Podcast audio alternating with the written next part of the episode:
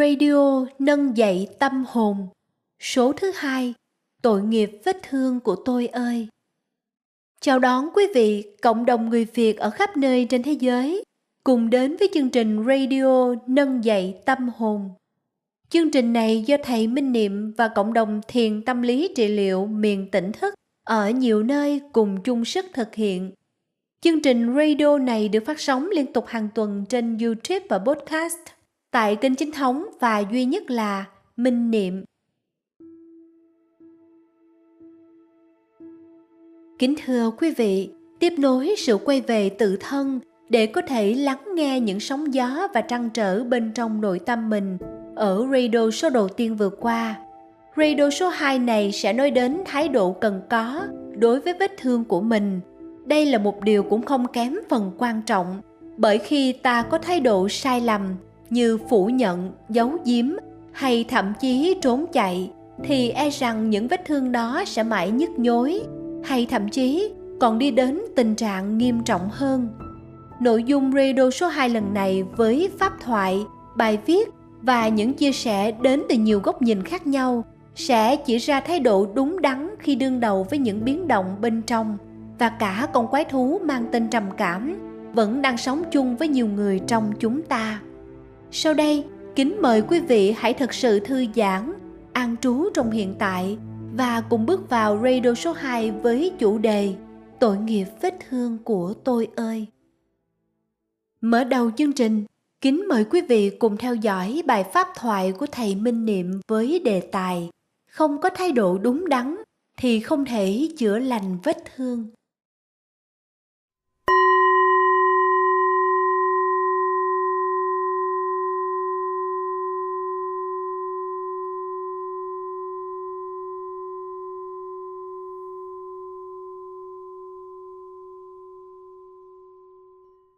Kính chào đại chúng.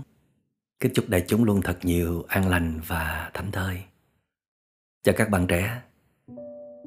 Trong suốt tuần qua các em có nhìn lại mình không? Có nhìn thật sâu, thật kỹ không? Để thấy mình có đang thật sự bất ổn, có những tổn thương tâm lý hay không? Và các em đã thừa nhận chưa? Như tôi đã nói rằng chỉ tới khi nào các em thừa nhận mình có vấn đề có bị tổn thương tâm lý thì các em mới có thể bước lên tiến trình của sự trị liệu và chuyển hóa. Còn giờ phút nào các em vẫn phủ nhận, vẫn không muốn thừa nhận rằng mình có vấn đề hay là mình bị tổn thương, thì không cách nào các em có thể chữa lành được. Các em sẽ còn chủ quan, sẽ còn đánh giá thấp, sẽ còn lơ là, sẽ còn hướng ra bên ngoài để nắm bắt cái này, cái kia. Rồi vô tình để cho vết thương ngày một lan rộng, lớn mạnh và ảnh hưởng toàn bộ cục diện đời sống của các em.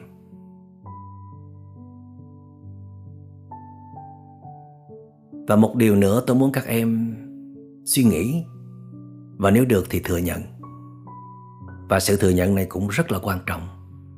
Đóng góp vào tiến trình trị liệu và chuyển hóa.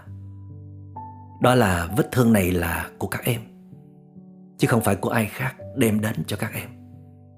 Mặc dầu nếu truy ra nguyên nhân Thì nó có thể đến từ nhiều nguồn khác nhau. Nó có thể đến từ những tác động của xã hội Đến từ gia đình Đến từ những người thân Đã cố ý hay là vô tình Làm tổn thương các em. Nhưng mà Các em có thừa nhận không? Nếu các em không có một bệnh nền Là một tâm lý yếu đuối Một tâm hồn không được phong phú, mạnh mẽ đầy chất liệu quý giá. Một nội lực không có vững vàng, cho nên các em đã dễ bị tổn thương trước những áp lực, trước những biến động, trước những sự tấn công kia. Các em đã chưa chăm sóc tâm hồn mình giỏi giắng chưa làm chủ được đời sống của mình. Cho nên các em đã bị tác động mạnh mẽ bởi môi trường xung quanh. Tại vì có những người cũng trải qua những kinh nghiệm đó cũng chịu những cái áp lực đó, cũng đón nhận những cái rủi ro đó. Nhưng mà họ đã vượt qua được, vẫn tiếp tục đi tới trong cuộc đời này, vẫn yêu đời, yêu người. Và cho dù rằng nguyên nhân chính yếu là đến từ di truyền, thì các em nghĩ xem, trong di truyền, các em đón nhận được rất nhiều những gia tài quý báu từ ông bà tổ tiên và cha mẹ của các em. Thì những phần yếu kém còn lại họ cũng đã lỡ trao cho em. Trong di truyền hay là môi trường lớn lên, thì các em cũng phải đón nhận chứ. Cuộc đời cho chúng ta nhiều điều kiện thuận lợi, nhiều điều như ý, thì cuộc đời cũng cho chúng ta nhiều điều không thuận lợi, những điều bất như ý. Thì những người thân xung quanh chúng ta cũng vậy. Cho nên sống trong đời sống này không phải là chúng ta mong cầu người khác, lúc nào cũng đối xử tử tế với mình. Cuộc đời lúc nào cũng cho mình những điều kiện tốt đẹp mà chúng ta phải học cách để mở lòng ra đón nhận tất cả mọi thứ đến với cuộc đời của mình. Tại vì mình có được một nội lực vững vàng, mà muốn có được một nội lực vững vàng thì các em buộc phải làm chủ đời sống của mình. Phải có nhiều khả năng, phải có nhiều kỹ năng để quản chế, bảo vệ tâm hồn mình. Cho nên khi các em thừa nhận vết thương này là của các em thì các em mới không còn truy cứu, không còn tìm cách để trừng phạt, để trả đũa kẻ nào đã làm tổn thương các em. Hoặc là các em sẽ không còn oán trách, không còn đổ thừa, không còn chờ đợi hy vọng ai đó đến để làm cho vết thương của các em được chữa lành. Chỉ có các em thôi mới đủ sức chữa lành được vết thương của mình. Cũng như khoa học, nhiều truyền thống luyện tập luôn tin rằng con người chứa đựng một kho tàng năng lực vĩ đại nếu chúng ta chịu quay về khai thác, nó không chỉ giúp cho chúng ta được chữa lành, mà còn làm cho chúng ta trở nên rộng lớn hơn, mạnh mẽ hơn và có nhiều khả năng đặc biệt hơn.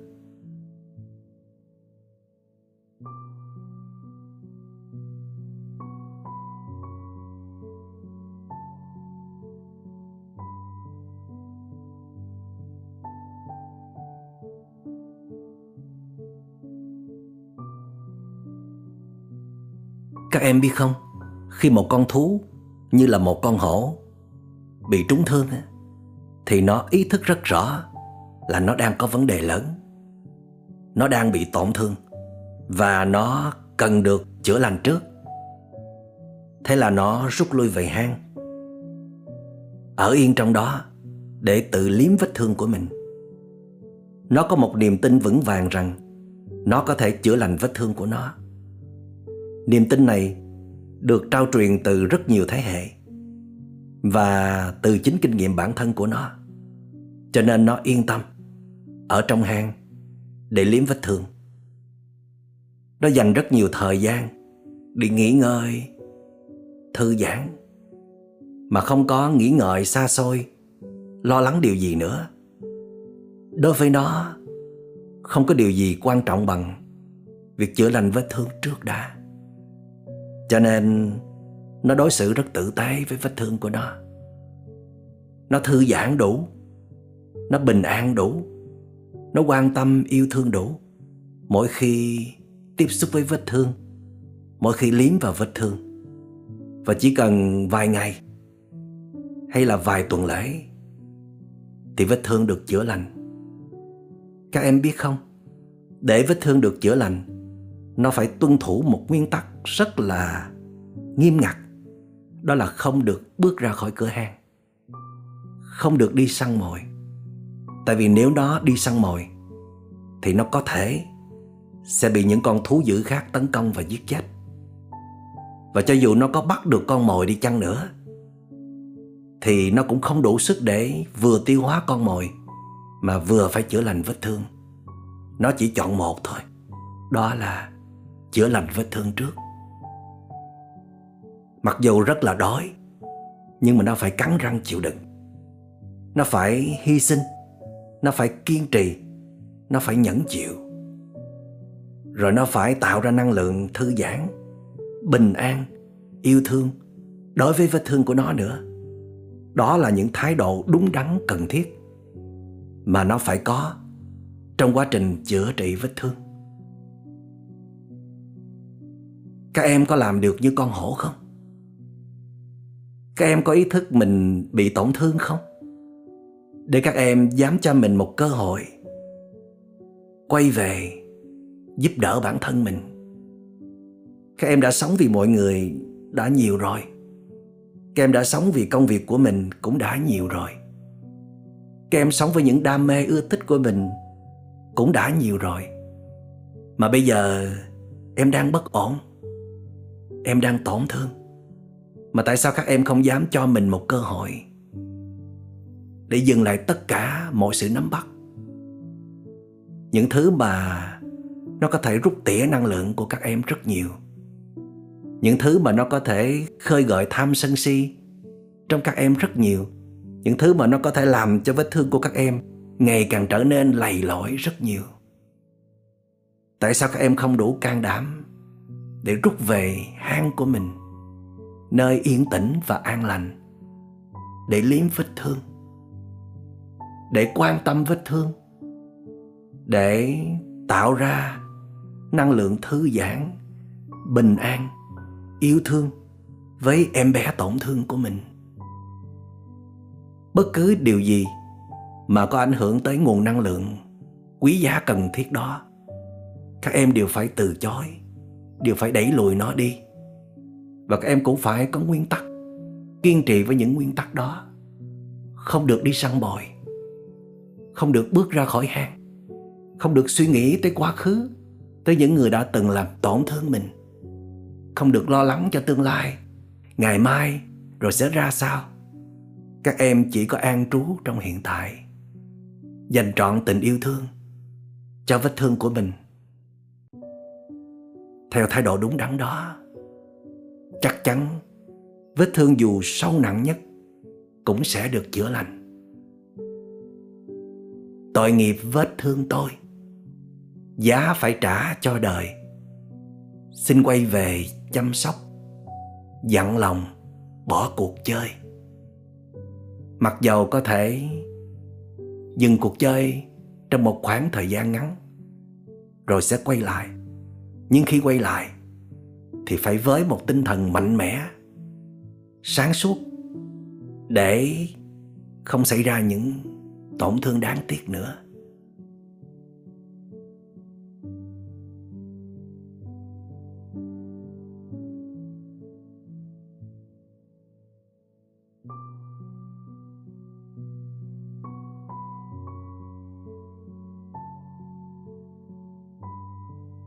Để có thể liếm vết thương hay là chữa lành được vết thương, thì các em đừng quên rằng mình phải có một năng lượng đặc biệt. Chứ nếu tình trạng mình bệ rạc, cạn kiệt hết năng lượng, đầy dẫy tham sân si, thì các em không thể nào liếm vết thương được đâu, không thể nào chữa lành vết thương được đâu. Cho nên bắt buộc các em phải có một số bài thực tập nào đó để hồi phục năng lượng ít nhất là các em tập thể dục, kết nối với thiên nhiên. Giỏi hơn nữa là các em tập yoga để kết nối sâu với cơ thể của mình. Và giỏi hơn nữa đó là các em thực tập thiền. Tại vì những bài thiền tập vừa giúp các em trở về kết nối sâu với thực tại. Dù là kết nối với thiên nhiên, nhưng mà cũng cần sự có mặt trọn vẹn của tâm và thân thì mới kết nối sâu với thiên nhiên, mới nhận được nhiều năng lượng lành từ thiên nhiên. Và trong khi tập yoga, mà nếu các em cũng có thực tập thiền, đưa tâm trở về hợp nhất với thân, thì bài yoga đó mới trở nên hiệu quả. Huống hồ chi, thiền còn giúp các em trở về kết nối sâu với thực tại. Để các em thấy được, xung quanh mình có rất nhiều điều kiện hạnh phúc, có rất nhiều giá trị màu nhiệm chứ không chỉ có vết thương. Để rồi các em có sự an trú ở yên trong hiện tại, mà không thèm luyến tiếc quá khứ nữa. Không còn nghĩ ngợi nhiều về tương lai nữa. Các em sống trọn vẹn trong giây phút của hiện tại. Nhờ sự an trú này mà các em có được sự thư giãn, sự thảnh thơi, sự bình an. Đó là những chất liệu vô cùng quý giá. Đó là những thứ thuốc quan trọng mà các em cần có để các em đủ sức thăm dò vào những vùng tổn thương sâu sắc trong tâm hồn. Hoặc là khi con quái thú trầm cảm, trỗi dậy, các em có sẵn một năng lực dự trữ đầy tích cực và mạnh mẽ để đối kháng nó, để chăm sóc nó. Ngoài ra, thiền còn giúp các em có khả năng tiếp xúc với tham sân si, đối đầu với con quái thú trầm cảm, với một bản lĩnh nhất định. Tại vì trong thiền tập, nhất là dòng quan sát về tâm, các em sẽ được trao truyền một số bí quyết để đối đầu với phiền não. Thứ nhất là không có chống cự nó, không có đàn áp nó. Thứ hai, ghi nhận đơn thuần về nó nó như thế nào thì ghi nhận như thế ấy, mà không có tưởng tượng nghĩ suy, phóng đại. Thứ ba là không bỏ thêm thái độ, ghét bỏ hay là ưa thích nó. Nó như thế nào? Cứ để yên như vậy. Thứ tư, đó là không đồng nhất với nó. Lùi lại một bước, nhiều bước để đứng từ xa quan sát nó. Các em luôn nhớ rằng mình đang đóng vai của một người quan sát một người chữa lành, còn vết thương là một thực thể đứng riêng biệt. Nó không phải là các em. Để rồi vết thương đó sẽ không lấy được bất cứ một nguồn năng lượng nào từ chính người quan sát cả. Đây là những bí quyết cực kỳ quan trọng trong quá trình thiền tập. Mong các em hãy dành nhiều thời gian để học hỏi và luyện tập thiền và trong suốt chuỗi radio này, tôi sẽ tiếp tục cung cấp thêm cho các em những bài thiền tập cần thiết cho một người bị tổn thương, trầm cảm. Mong rằng các em sẽ nỗ lực tinh tấn cùng nhịp bước với tôi để tôi kịp thời giúp đỡ các em. Xin cảm ơn đại chúng và các em đã lắng nghe.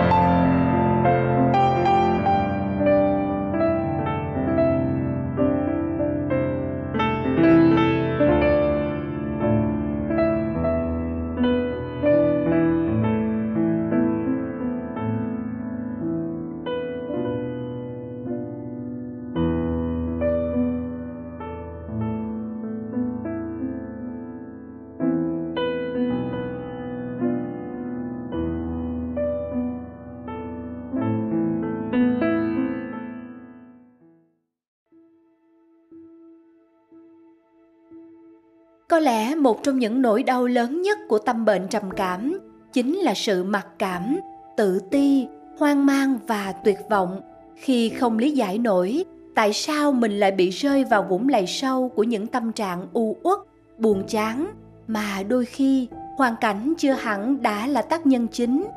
Nỗi đau ấy lại càng lớn hơn khi con người ta không có được sự lắng nghe thật sự từ phía người thân để thấu hiểu và chấp nhận tình trạng của mình. Sau đây, kính mời đại chúng lắng nghe bài chia sẻ mang tựa đề Tôi không hổ thẹn của diễn viên Hollywood Will Wheaton được anh chia sẻ trước công chúng tại Hội nghị Liên minh Sức khỏe Tâm thần Quốc gia vào năm 2018. Bài viết này sẽ được thể hiện qua giọng đọc của Trần Ngọc Sang và Hồ Tiến Đạt.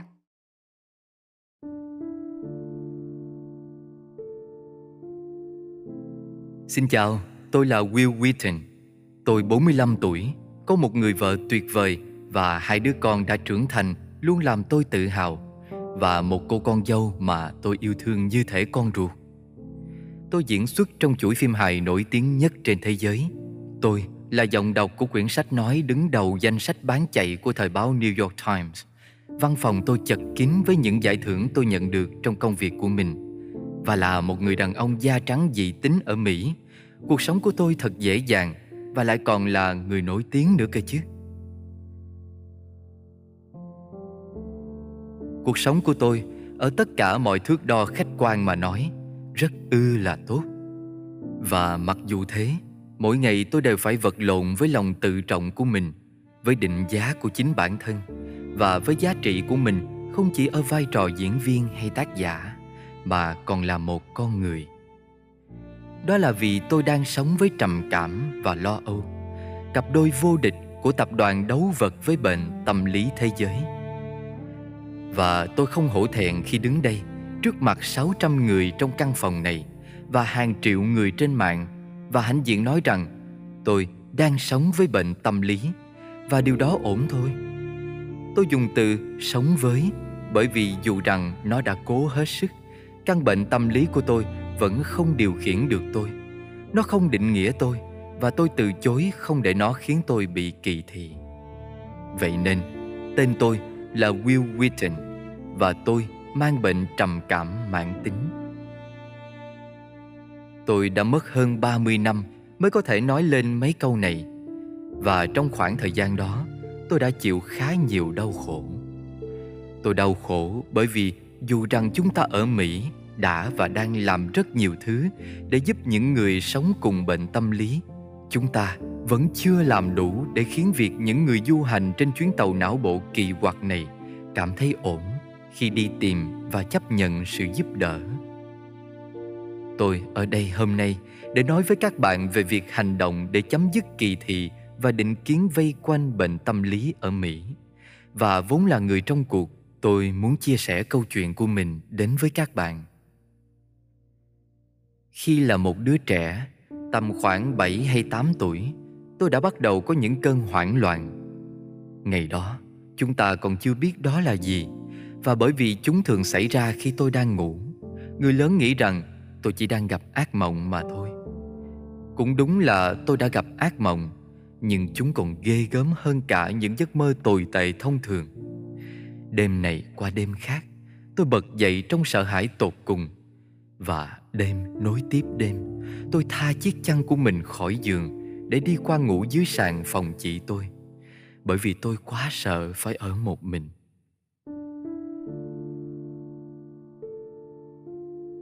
Cũng đôi khi có những giai đoạn đỡ hơn, kéo dài vài tháng, mà trong những tháng ấy, tôi cảm thấy mình được làm một đứa trẻ bình thường.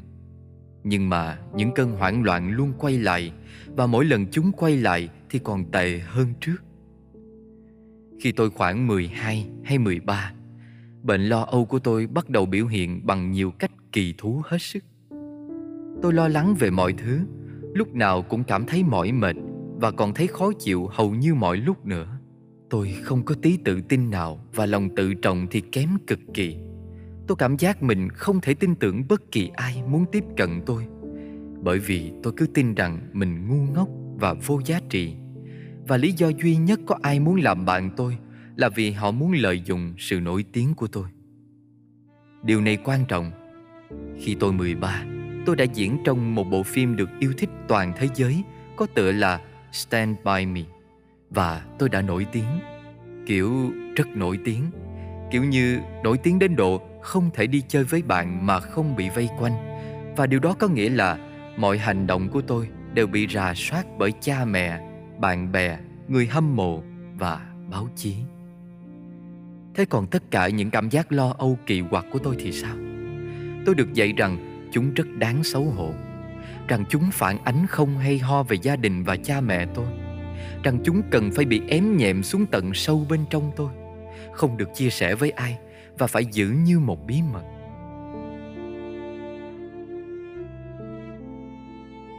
những cơn hoảng loạn xảy ra hàng ngày và không chỉ khi tôi đang ngủ, nó xảy ra khi tôi cố tìm đến người lớn để được giúp đỡ. Họ không để tâm. Khi tôi đang ở phim trường quay cho một chương trình truyền hình hay quảng cáo, và tôi cảm thấy khó thở bởi vì tôi đang rất lo âu liệu mình có phạm lỗi và bị sa thải chăng. Các đạo diễn và nhà sản xuất than phiền với cha mẹ tôi rằng tôi đang làm khó họ. Khi tôi không thấy thoải mái với mái tóc hay hàm răng mình và không muốn tạo dáng cho buổi chụp ảnh tạp chí tuổi thành niên, những người làm quảng cáo nói với tôi rằng tôi là một đứa vô ơn và đang tự hủy hoại thành công của mình. Khi tôi không thể nhớ lời thoại bởi vì tôi đang quá lo âu về điều gì đó mà tôi không nhớ nữa, thì các đạo diễn buộc tội tôi thiếu chuyên nghiệp và không chuẩn bị trước. Và đó là khi bệnh lo âu trở thành trầm cảm. Tôi sẽ dành lấy ít phút cho mình nhé và tôi sẽ xé một lỗ hổng không gian và thời gian để nói với những người lớn trong quá khứ rằng hãy tha cho thằng nhóc đó đi. Nó đang sợ hãi, nó đang bối rối, nó đã cố hết sức rồi.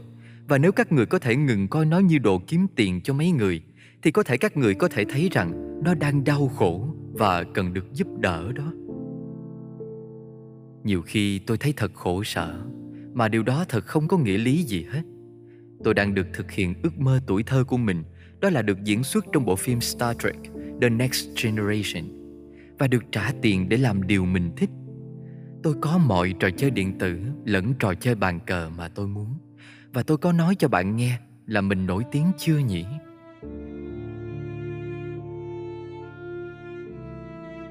Tôi vật lộn để hòa giải những sự việc trong cuộc sống của tôi với sự thật về sự tồn tại của mình. Tôi biết mình có gì đó không ổn, nhưng tôi không biết đó là gì. Và bởi vì tôi không biết đó là gì, tôi không biết cách làm sao để hỏi xin sự giúp đỡ. Ước gì tôi biết rằng mình mang bệnh tâm lý có thể chữa được.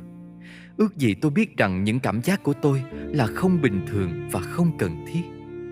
Ước gì tôi biết rằng việc mình lúc nào cũng cảm thấy tồi tệ là điều mà tôi không đáng phải chịu đựng và tôi không biết những điều đó bởi bệnh tâm lý là thứ mà gia đình tôi không đề cập đến.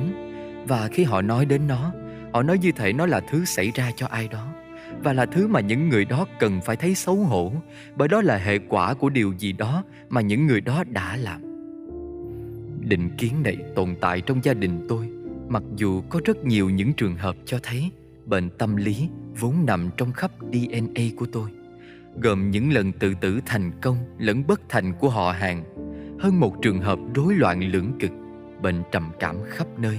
Và bởi vì tự chữa trị cho mình nên rất nhiều người xa vào rượu, đến mức nếu có ai đó không có vấn đề về rượu thì thật đáng chú ý.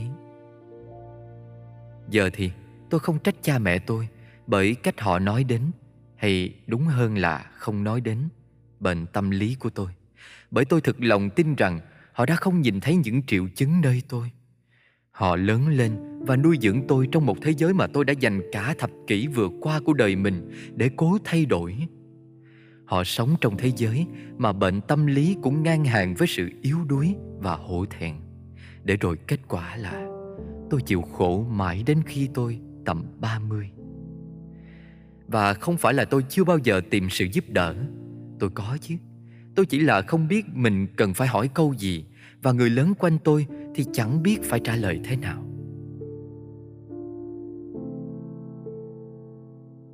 Tôi nhớ rất rõ khi tôi 22 Sống trong căn hộ của mình Thức dậy sau một cơn hoảng loạn đáng sợ đến độ Chỉ viết về nó cho bài phát biểu này Cũng làm tôi lo lắng Chỉ muốn lượt bỏ cho xong Đó là vào giữa đêm và tôi lái xe xuyên thị trấn về nhà cha mẹ chỉ để ngủ dưới sàn phòng chị tôi lần nữa bởi đó là nơi mà tôi thấy an toàn. Sáng hôm sau, tôi khóc và hỏi mẹ tôi rằng tôi đang bị làm sao vậy. Bà biết nhiều họ hàng của tôi đang có bệnh tâm lý nhưng mà không thể hoặc không muốn hiểu bằng cách nối kết sự việc nên bà chỉ nói con chỉ là đang nhận ra thế giới thật đáng sợ mà thôi. Ừ, không đùa đâu. Thế giới làm tôi sợ hãi hàng đêm suốt cuộc đời mình và tôi không biết làm sao để bắt nó thôi đi. Lần nữa, tôi không trách bà và xin bạn cũng đừng trách bà. Bà thực sự đã làm mọi thứ có thể cho tôi rồi. Nhưng sự kỳ thị và sự hổ thẹn là những thứ rất mãnh liệt. Tôi muốn nói thật rõ ràng. Mẹ ơi, con biết mẹ sẽ đọc hoặc nghe bài này và con biết nó sẽ làm mẹ buồn. Con muốn mẹ biết rằng con yêu mẹ Và con biết mẹ đã cố hết sức rồi Thế nhưng con kể lại câu chuyện của mình để mẹ của ai đó khác có thể nhìn thấy những điều mẹ không thấy qua những lỗi lầm chẳng phải của riêng mẹ.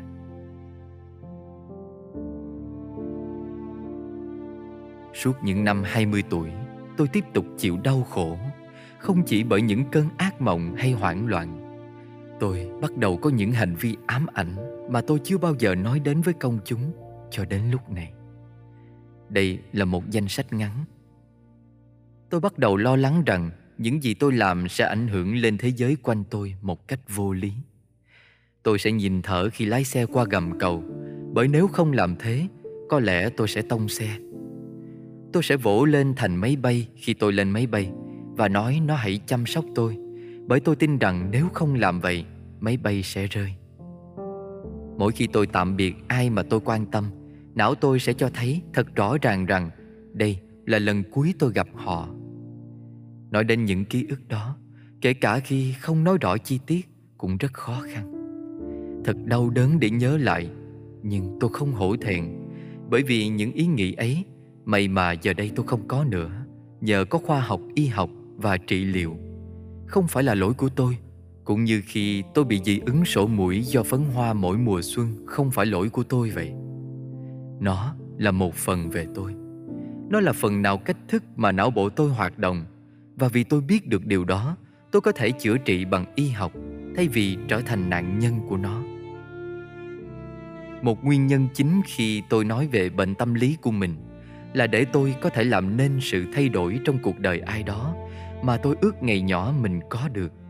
Bởi không chỉ rằng tôi không hay biết gì về trầm cảm mãi tới khi tôi 20, khi tôi biết chắc rằng mình đã mắc phải nó và rồi tôi gánh chịu nó thêm 15 năm nữa bởi vì tôi thấy hổ thẹn, ngại ngùng và sợ hãi. Bởi thế nên, hôm nay tôi ở đây để nói với mọi người rằng nếu bạn nghi ngờ mình đang mắc phải bệnh tâm lý, không lý do gì để bạn phải hổ thẹn hay ngại ngùng. Và quan trọng nhất là bạn không cần phải sợ hãi. Bạn không cần phải chịu đau khổ. Không có gì cao quý trong đau khổ cả và không có gì đáng hổ thẹn hay yếu đuối khi tìm đến sự giúp đỡ cả. Có thể điều này là hiển nhiên với nhiều người trong số các bạn, nhưng mà không như thế với tôi. Và tôi là một gã khá thông minh đó, nên tôi sẽ nói luôn đây. Không có lý do gì để cảm thấy hổ thẹn khi bạn tìm đến sự giúp đỡ của chuyên gia. Bởi vì người mà bạn tìm đến là người đã dành cả đời để giúp những người như chúng ta được sống thay vì chỉ tồn tại.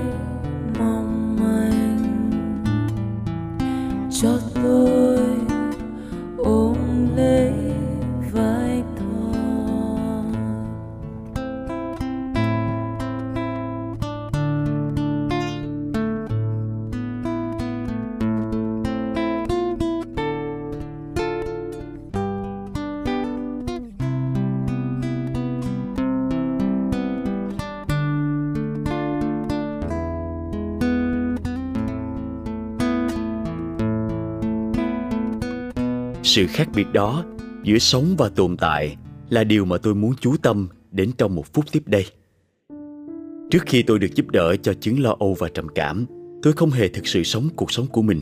Tôi muốn làm nhiều thứ với bạn bè, nhưng lo âu luôn có cách ngăn tôi lại. Xe cộ đi lại căng thẳng lắm, lo âu sẽ nói với tôi thế. Rồi nó sẽ giúp tôi quan sát thấy rằng đến đó tìm chỗ đậu xe thì sẽ rất rắc rối. Và nếu lo âu vẫn không ngăn được tôi rời nhà thì luôn có người bạn đáng tin cậy. Nếu như à, nếu như có chuyện gì đó không thể xảy ra sẽ xảy ra thật. Nếu như máy bay rơi, nếu như mình ngồi kế ai đó đáng sợ, nếu như họ cười mình, nếu như mình bị lạc, nếu như mình bị cướp, nếu như mình bị nhốt khỏi phòng khách sạn, nếu như mình trượt té bởi viên đá mà mình không thấy, nếu như có động đất, nếu như nếu như nếu như nếu như khi nhìn lại phần lớn cuộc đời mình, tôi đau lòng bởi khi não tôi đổ một đống nếu như lên tôi.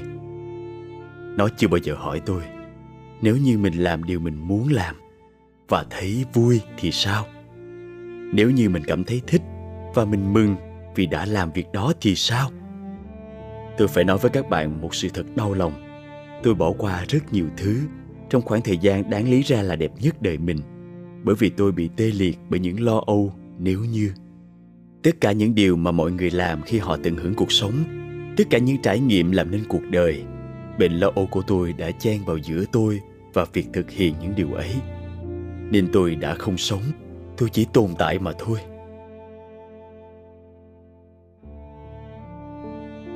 Và qua tất cả, tôi vẫn không ngừng hỏi mình rằng liệu điều này là bình thường hay lành mạnh, hay liệu nó có phải lỗi của tôi hay không tôi chỉ biết rằng tôi thấy nhút nhát với mọi thứ và tôi lo lắng nhiều lắm. Toàn bộ tuổi thơ tôi mẹ tôi nói rằng tôi là chúa lo âu và cha tôi nói rằng tôi luôn kịch tính hóa mọi thứ lên. Vậy đây chỉ là nó không buộc phải xảy ra như thế. Và cho tới khi tôi gặp một cơn hoảng loạn thật lớn và nằm vật ra khóc tại phi trường quốc tế Los Angeles thì vợ tôi mới khuyên tôi đi tìm kiếm sự giúp đỡ. Như tôi nói, tôi đã nghi ngờ rằng mình bị trầm cảm nhiều năm rồi, nhưng tôi sợ phải thừa nhận điều đó. Cho đến khi người quan trọng nhất đời tôi nói với tôi mà không thấy hổ thẹn hay phán xét rằng em thấy tôi đang chịu đau khổ, nên tôi đến gặp bác sĩ. Và tôi sẽ không bao giờ quên điều ông ấy nói với mình khi tôi thú nhận rằng mình đang sợ hãi thế nào. Hãy để tôi giúp anh.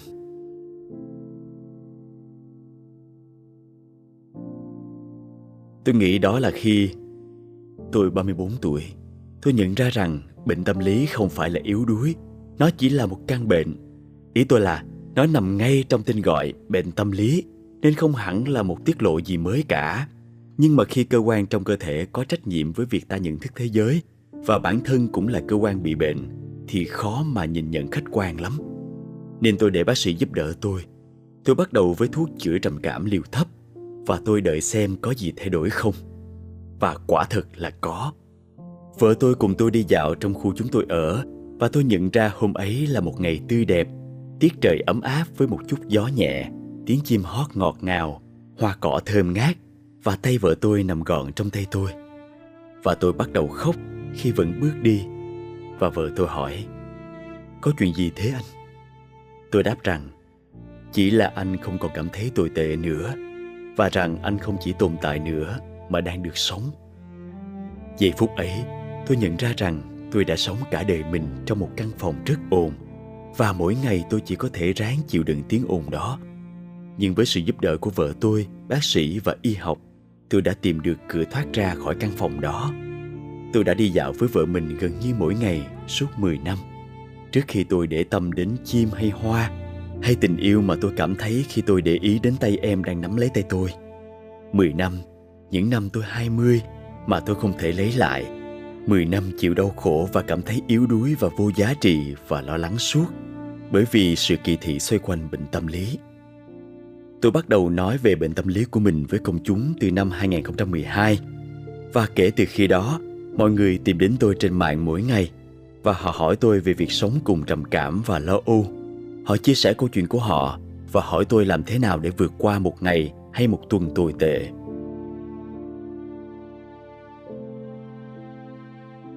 Đây là điều mà tôi sẽ nói với họ. Một trong những điều hay ho nhất của việc bị trầm cảm lẫn lo âu là đôi khi bất ngờ ta cảm thấy cả thế giới như tấm mền làm bằng chì. như thể thứ mà họ để lên ngực bạn khi bạn chụp x-quang ở phòng khám nha khoa và có ai đó phủ nó lên đời bạn mà không hề hỏi ý. Về mặt thể chất mà nói, tôi cảm nhận như tấm mền đó nặng hơn ở một số vùng. Tôi cảm thấy nó kéo trì khóe mắt tôi và nhấn vào giữa ngực. Khi nghiêm trọng, nó có cảm giác giống như những giấc mơ mà khi bạn cố di chuyển, mỗi bước chân hay chuyển động đều như thể bạn đang cố đi qua thứ gì nặng nề và đặc quánh. Về mặt tinh thần thì nó bao phủ lấy tôi hoàn toàn, chia cách tôi khỏi động lực cùng sự tập trung và khỏi mọi thứ đem lại niềm vui trong cuộc sống của mình. Khi nó phủ tấm mền chì đó lên chúng ta, ta cần phải nhắc nhở chính mình rằng một trong những điều mà trầm cảm sẽ làm để giữ vững sức mạnh cùng chủ quyền của nó là nói với ta những lời dối trá như là tôi thật kém cỏi trong mọi sự, không ai thích tôi cả, tôi không xứng đáng được hạnh phúc. Vấn đề này sẽ không bao giờ kết thúc. Cứ thế, cứ thế, chúng ta có thể biết trong lý trí của chúng ta rằng những lời này toàn là nhảm nhí mà thôi, nhưng tại khoảnh khắc ấy, chờ đợi trầm cảm tháo dỡ chướng ngại vật đang ngăn chúng ta mang lại những sự thật từ lý trí đến cảm xúc của mình là một thử thách khó khăn.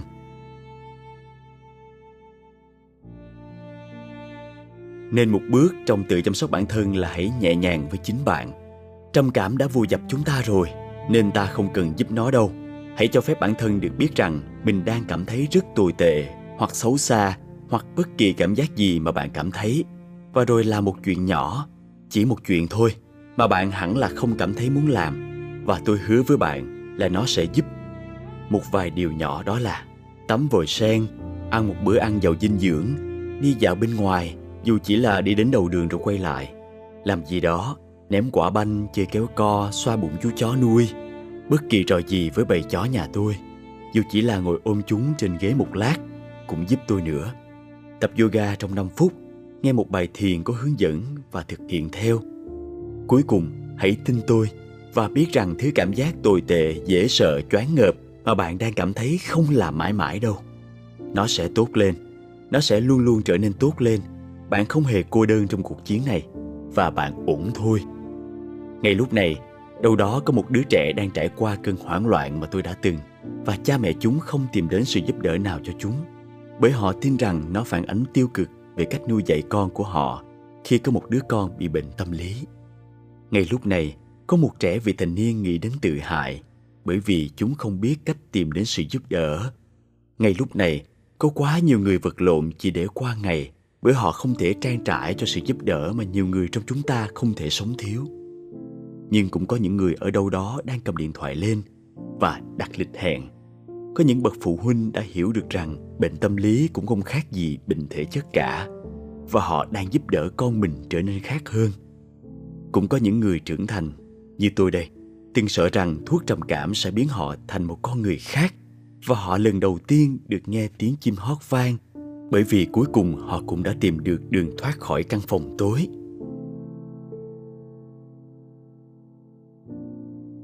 Tôi đã dành 30 năm đầu của cuộc đời mắc kẹt trong căn phòng tâm tối ồn ào đó, và tôi biết cảm giác ngột ngạt và tuyệt vọng khi ở trong đó.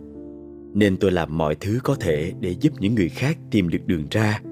Tôi làm điều đó bằng cách kể lại câu chuyện của mình, để những đặc quyền lẫn thành công của tôi làm được nhiều hơn là chỉ vun đắp cho đời sống của riêng mình tôi – Tôi có thể là một tấm gương cho ai đó như cách mà Johnny Lawson đã làm gương cho tôi.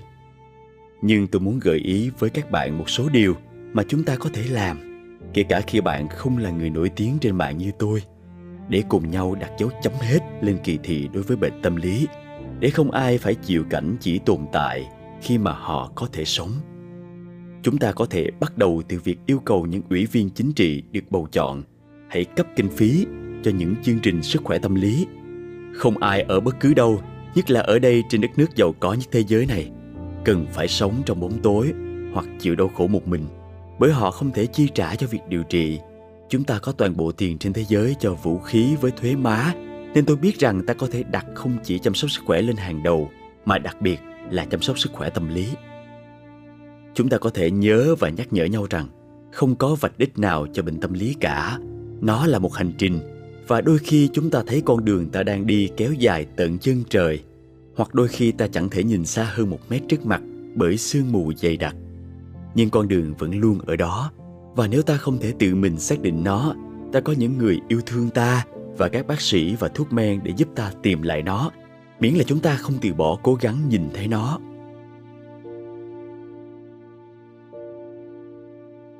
Cuối cùng, chúng ta, những người đang sống cùng bệnh tâm lý cần phải nói về nó. Bởi vì bạn bè và những người xung quanh ta biết ta là ai và tin tưởng ta. Tôi đứng đây để nói với các bạn rằng, bạn không đơn độc là một chuyện, nhưng các bạn chứng minh điều đó là một chuyện hoàn toàn khác. Chúng ta cần chia sẻ kinh nghiệm của mình. Để cho ai đó đang chịu đau khổ tương tự như tôi đã từng, sẽ không cảm thấy mình kỳ dị, hư hoại, hổ thẹn hay sợ hãi, mà tìm đến sự điều trị. Để cho các bậc phụ huynh không thấy rằng họ thất bại hay họ đã làm gì sai khi họ thấy những triệu chứng nơi con gái mình? Mọi người nói rằng tôi thật dũng cảm khi nói ra, và dù tôi trân trọng điều đó, tôi không đồng tình với nó. Lính cứu hỏa mới là dũng cảm. Những cha mẹ đơn thân phải làm nhiều công việc để chăm sóc con mình mới là dũng cảm. Những sinh viên parkland mới dũng cảm. Những người tìm đến sự giúp đỡ cho bệnh tâm lý của họ mới dũng cảm. Tôi không dũng cảm. Tôi chỉ là một tác giả và đôi khi là diễn viên muốn chia sẻ đặc quyền và may mắn của mình đến với thế giới. Tôi mong rằng mình nói về bệnh tâm lý đủ nhiều, để một ngày nào đó, nó không còn là điều gì to tát khi đứng lên và nói những tiếng. Tên tôi là will whitton tôi sống với bệnh trầm cảm mãn tính và tôi không hổ thẹn. Cảm ơn vì đã lắng nghe tôi nói và xin hãy tử tế với nhau.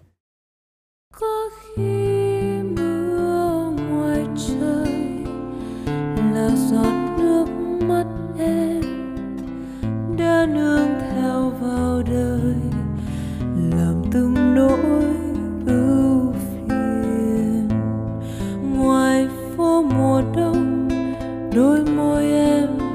đốm lửa hồng dù đời đi nhé cho ta nương nhờ lúc thở than chân đi nặng nặng hoang mang ta nghe tịch lặng rơi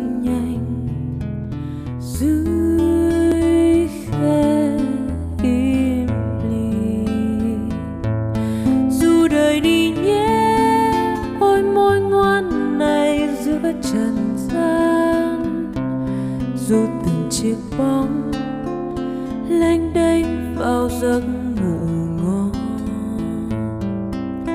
Cho tôi tay gối mong manh.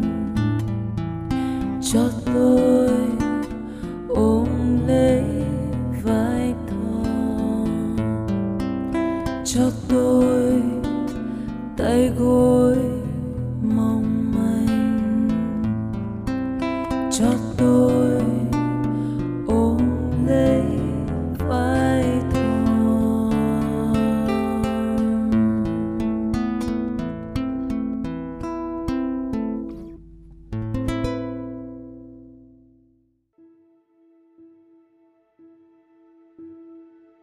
trong những thái độ sai lầm tiêu biểu đối với những ai đang mang trong mình những vết thương tâm lý, đó chính là việc tìm cách theo dịch nên một vỏ bọc cái tôi tốt đẹp, hồng che đậy đi tình trạng thật sự của mình với mọi người.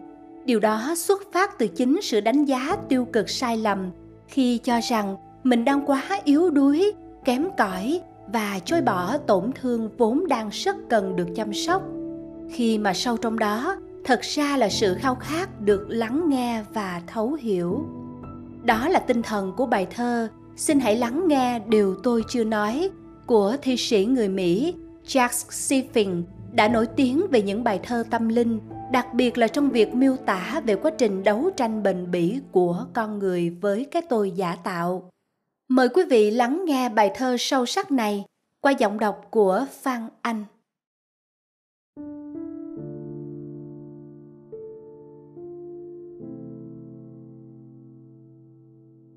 Xin đừng mắc lừa tôi.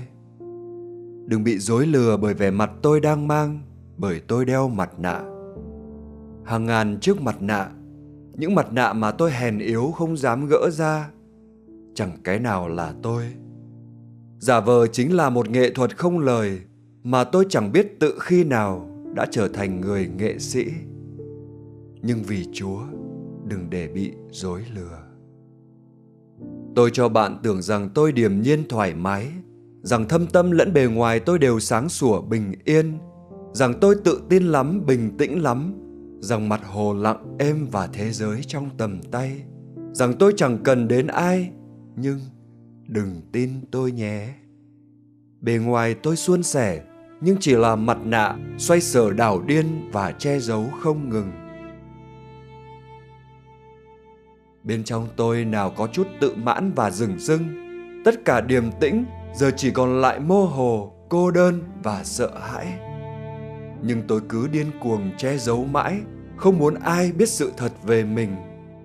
Tôi hoảng loạn khi nghĩ tới khoảnh khắc nỗi sợ hãi yếu hèn của tôi bị phơi bày, nên tôi điên cuồng tạo ra những chiếc mặt nạ ẩn mình, những bản mặt thạo đời, lãnh đạm thờ ơ giúp tôi giả bộ giúp che chắn tôi khỏi những ánh nhìn tường minh.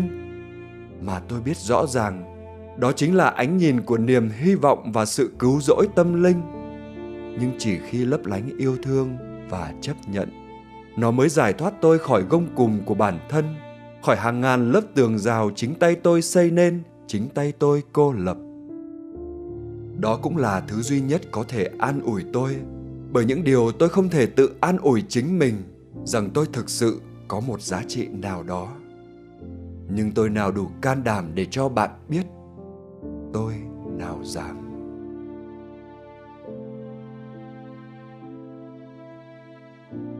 Tôi sợ hãi, tôi sợ phải nhìn sâu vào đôi mắt bạn mà chỉ thấy sự không hài lòng, không chấp nhận và chẳng hề có tình yêu thương. Tôi sợ bạn đánh giá tôi kém cỏi, sợ tiếng cười nhạo đầy coi thường như lưỡi dao sắc nhọn khiến trái tim tôi dì máu. Rằng sâu bên trong, tôi chẳng là gì hết. Tôi sợ bạn chối từ tôi bởi bạn biết, chẳng có gì tốt đẹp nơi tôi. Trò chơi giả vờ, tôi cứ chơi mãi đến mệt mỏi tuyệt vọng lắm rồi, mà vẫn phải khoác lên bộ mặt tự tin giả tạo. Còn trong lòng thì như đứa trẻ không ngừng run rẩy. Hàng ngàn chiếc mặt nạ lộng lẫy mà vô cảm trống rỗng lại bắt đầu buổi diễu hành. Và đời tôi chỉ còn là cái vẻ bề ngoài giả tạo. Tôi dù gì tán gẫu với bạn bao chuyện tầm phào. Tôi kể cho bạn đủ thứ chuyện tào lao vớ vẩn, mà chẳng dám sẻ chia về những điều quan trọng, những điều đang thổn thức trong lòng.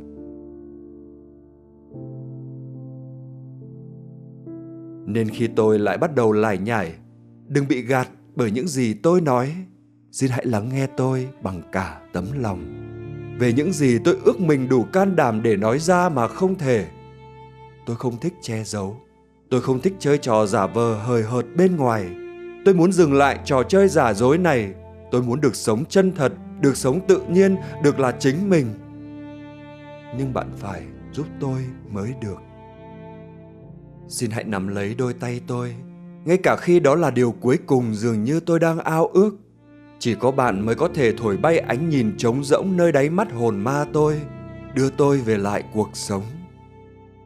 Mỗi lần bạn nhân từ dịu dàng và khích lệ, mỗi khi bạn cố gắng để hiểu tôi như thế, trái tim tôi như bay bổng trên đôi cánh của mình.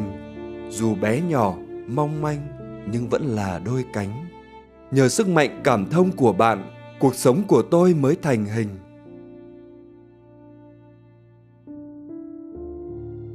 Tôi muốn bạn biết điều đó, rằng bạn quan trọng với tôi vô cùng, rằng trong tim tôi bạn là đấng toàn năng cứu thế, tạo ra con người chân thật của chính tôi. Duy trì bạn phá tan được bức tường thành tôi ẩn nấp và run rẩy cúi đầu. Duy trì bạn tháo được chiếc mặt nạ tôi đeo, giải thoát tôi khỏi thế giới tối tăm của nghi ngờ hoảng loạn, khỏi ngục tù cô đơn lạnh lẽo. Nếu bạn chọn làm, xin đừng đi lướt qua hãy chọn dừng lại vì điều đó, dù với bạn thật chẳng dễ dàng. Sống quá lâu với niềm tin rằng mình vô dụng bức tường tôi xây càng ngày càng kiên cố. Bạn càng tới gần, tôi càng mù quáng cưỡng lại. Thật phi lý làm sao? Dẫu sách vở diễn giải bao điều về nhân loại, mà tôi vẫn chẳng thể nào có lý nổi một lần tôi cưỡng lại cả điều tôi tha thiết ước ao, nhưng tình yêu có sức mạnh hơn cả những bức tường kiên cố và ẩn sâu dưới đó. Hy vọng tôi vẫn cháy. Xin hãy gắng sức phá sập những bức tường giả tạo, dùng đôi tay cứng rắn này nhẹ nhàng xoa dịu đứa trẻ mong manh nhạy cảm trong tôi. Tôi là ai? Hẳn bạn luôn tự hỏi. Tôi là người bạn thấy thật thân quen vì tôi là mọi người đàn bà bạn từng quen, là mọi người đàn ông bạn từng gặp. Em sinh ra lạc thời, em đi hoang lạc đàn. Em giam thân lạc loài em u mê lạc lối. Ai ai ai à cha ơi, mẹ hỡi. Ai ai ai à ông ơi, bà ơi.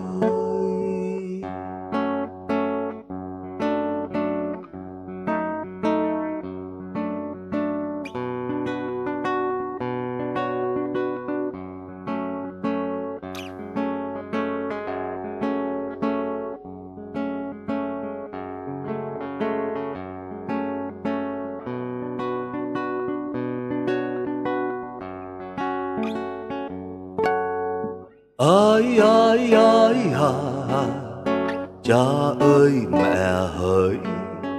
Ai ai ai à?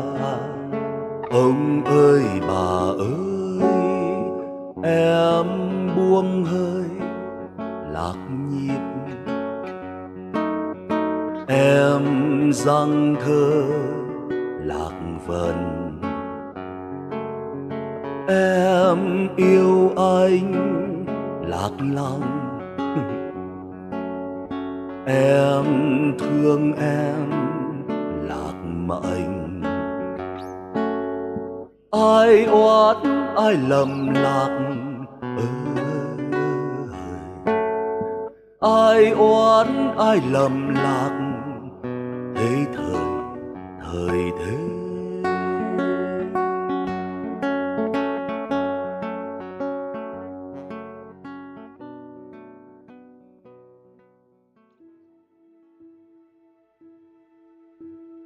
Khi đại dịch ập đến Đà Nẵng, một gia đình ở Hội An đã phải chia ly.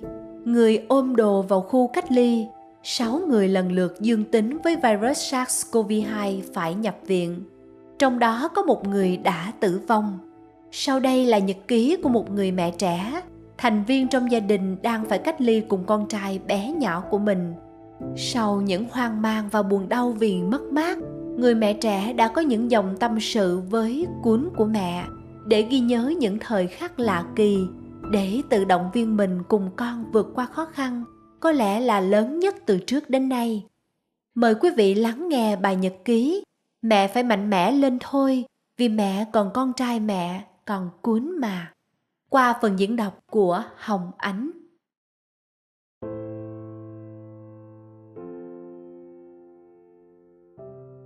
Này anh bạn, ngủ ngoan nhé. Vậy là ông nhà mình đã dương tính với Covid-19. Ông là trường hợp nhiễm đầu tiên của phố cổ. Điều đáng lo là khoảng thời gian nằm viện tại Đà Nẵng quá dài và dính bệnh từ đó. Liệu còn ai trong đại gia đình 20 người nữa sẽ bị ảnh hưởng? Chính quyền đưa bố, mẹ và con cùng những người còn lại của gia đình vào khu cách ly. Dịch bệnh thì phải chấp hành thôi. Nhưng chàng trai của mẹ mới tròn một tháng rưỡi, cứ khóc suốt đêm. Hai đêm nay rồi con khóc tới tắt cả tiếng. Bố mẹ ẩm con dỗ thâu đêm, nhưng con vẫn quấy khóc. Đêm nay, mẹ cầm điện thoại nhắn tin cho phó chủ tịch thành phố hội an để xin được đưa con về mẹ không muốn con mẹ khóc đến đứt tiếng. Nhưng chú phó chủ tịch thành phố bảo, về lúc này mẹ con mình sẽ nguy hiểm hơn. Rồi chú chỉ cho mẹ cách dỗ con. Chú bảo mẹ đặt tấm khăn lên tay, rồi đứng lên ngồi xuống. Chú còn bảo tắt ánh đèn trong phòng đi, vì trẻ con mới sinh, khó chịu với ánh sáng mạnh cô y tá trong khu cách ly cũng đi tìm một que nhang, đứng ngoài cửa phòng, thắp lên xin cho gia đình mình. Trộm vía, con mẹ đã ngủ ngon rồi. Chàng trai của mẹ đã thích ứng thật nhanh. Con là nhân chứng đặc biệt. Sau này lớn lên, nhất định mẹ sẽ kể con nghe. Này anh bạn, ngủ ngoan nhé. Lớn lên sẽ nghe kể câu chuyện này. Tin nhắn của chú phó chủ tịch thành phố nhắn cho con đấy. Mẹ con mình là những người dũng cảm, phải không?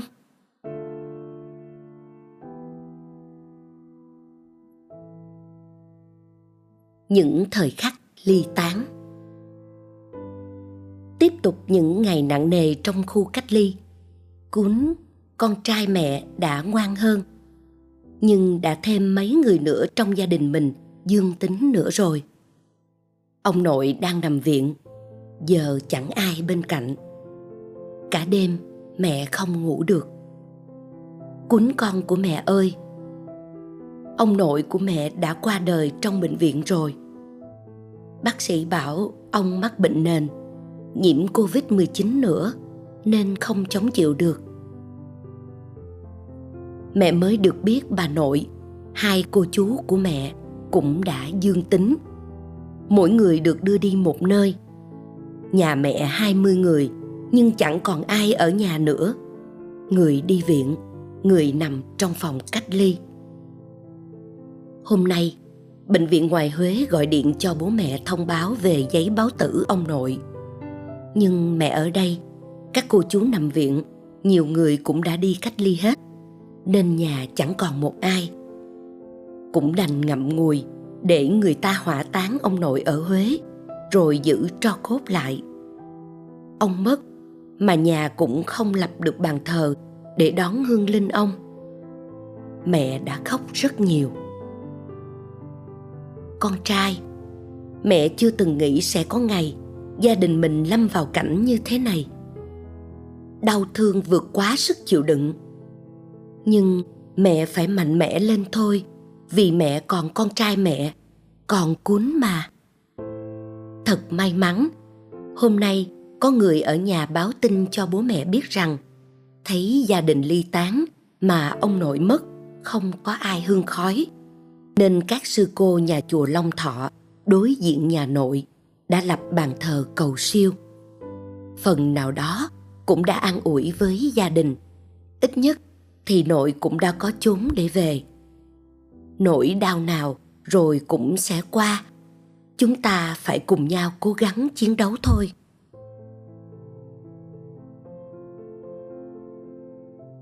Con trai, con sẽ mạnh mẽ như cách con đang đối diện.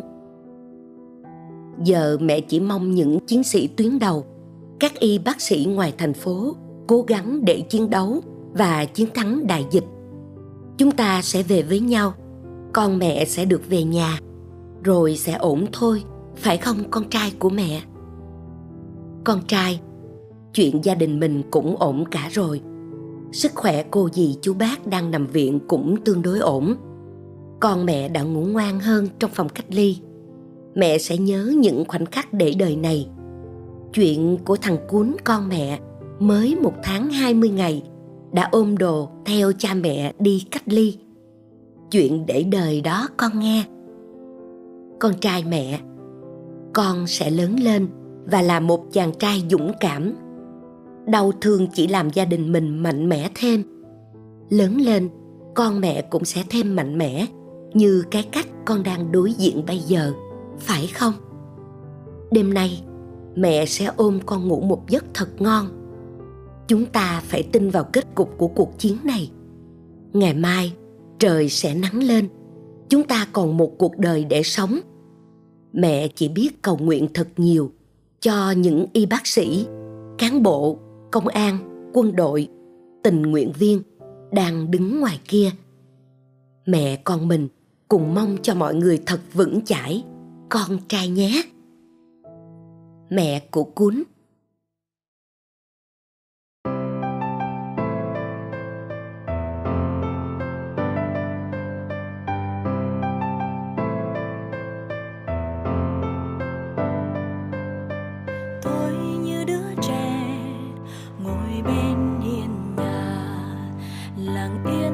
trong gió chiều.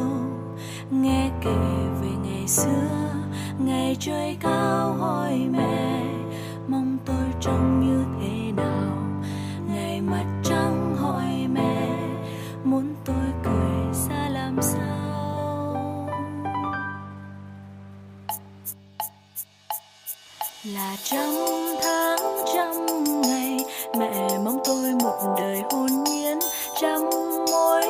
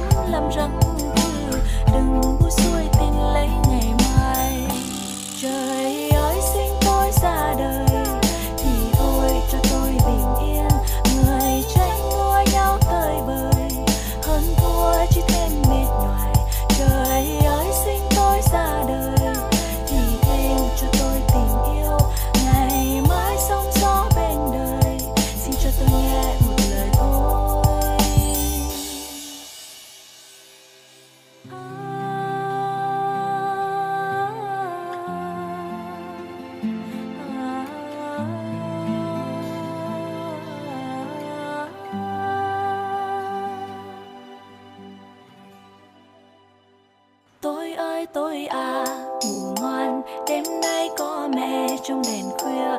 Xin cho ngàn nỗi đắng cay dấu bao ưu phiền, tôi thay mẹ tôi.